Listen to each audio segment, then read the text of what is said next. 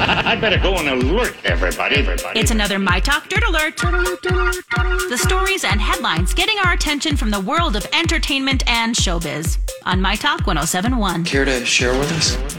Goodwill is, is the latest company to take a stance against Kanye. In a statement, they said they are removing all Yeezy items and will no longer accept any of his products as donations. They say, as we strive to maintain the most up to date product information, we are sensitive to current events and take action when designers and brands do not align with our mission and rise values.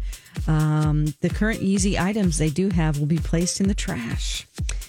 Okay, you're going on a family vacation. Uh, think of this, only to find out that you're not allowed to leave. Uh, well, that's happening right now at Disney Resort in Shanghai, China, which suddenly shut down yesterday due to COVID 19 concerns. Guests inside the park at the time of the shutdown are not allowed to leave unless they take a negative COVID test. It's not the first time the park is closed down due to COVID. In November, it closed for two days with over 30,000 people inside. I'm assuming that means last November.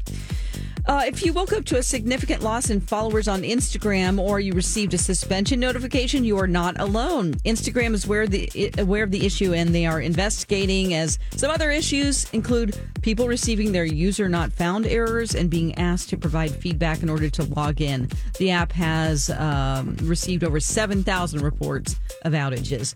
That's the latest dirt. More stories like this at mytalk1071.com or you can find them on our app.